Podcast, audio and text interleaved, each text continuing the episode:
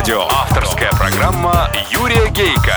Автолюбители слушают Автоликбез на Авторадио. Здравствуйте, дорогие братья-водители, собратья-пешеходы и пассажиры, а также честные и профессиональные инспекторы ГИБДД. С вами, как и всегда в это время на волне Авторадио, программа «Автоликбез». Ее автор и ведущий Юрий Гейко.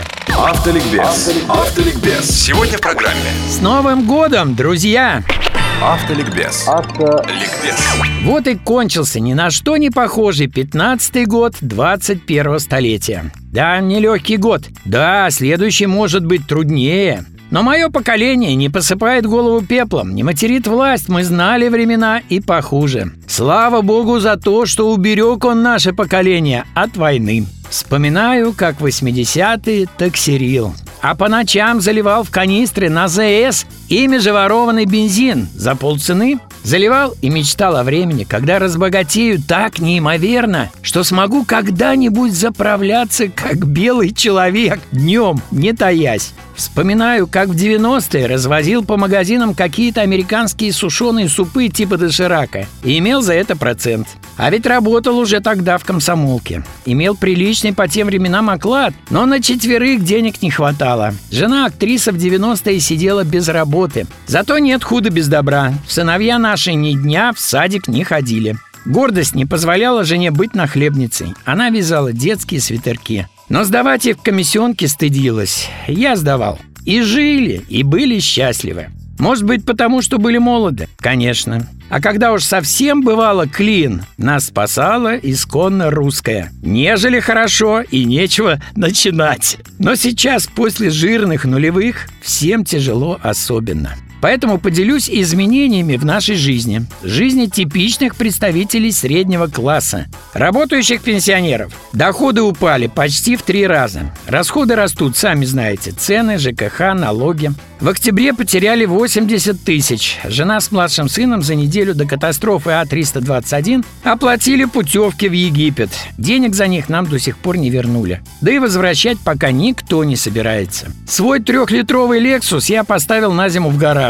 И резину на зимнюю менять не стал. Во-первых, 3000 на шиномонтаже сэкономил, а во-вторых, на бензине еще тысяч 30 за зиму получится. Хотел сначала его продать, но цены на подобный люксовый секонд-хенд посмотрел и передумал. Если не просят, пускай стоит до лучших времен. В которые, кстати, я верю. Правда, каждые 2-3 недели, обычно по воскресеньям, я его завожу и осторожненько с километр по прилегающим улицам. Без использования умирают даже колодцы. Ездим мы с женой на ее семилетнем лягушонке, второй маздочке. Одной машины на двоих нам хватает. Экономичная, безотказная, маленькая. Парковаться проще. Если путь наш ближе к центру, на метро. И вовсе не потому, что бесплатно, по пенсионным социальным картам, а из-за родного московского правительства. Никогда не знаешь, сможешь там припарковаться или нет.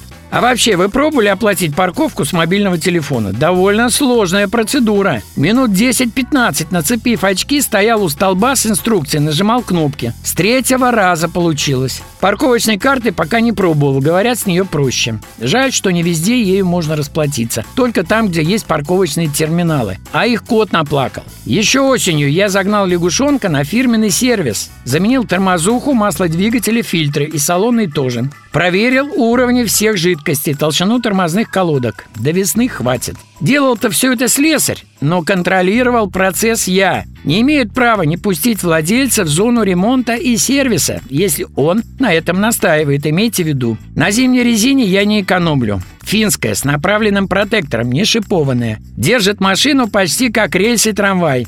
Правда, покупал я ее года четыре назад, когда ни об экономии, ни тем более о каких-то накоплениях не задумывался. Вечный спор, шиповать или нет, я тогда еще решил в пользу не шипованной. Если в городе дорожные службы работают, а зимой на дачу не ездишь, то шипы не нужны. И еще не экономлю я на щетках и не замерзайке. Покупаю только в солидных магазинах и за дешевизной не гонюсь.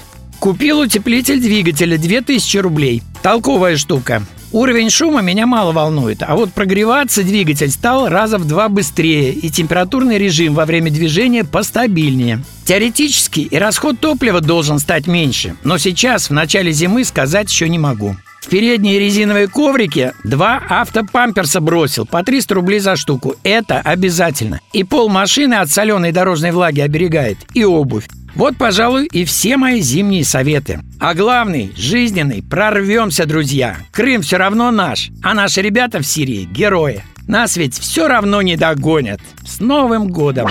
Автоавторитет Юрий Гейко. Юрий Гейко. На сегодня достаточно. Удачи вам в следующем високосном 16-м на дорогах страны и жизни. И запаса вам не только тормозного пути, но и под педалью газа. С вами была программа «Автоликбез» на Авторадио. Ее автор и ведущий Юрий Гейко.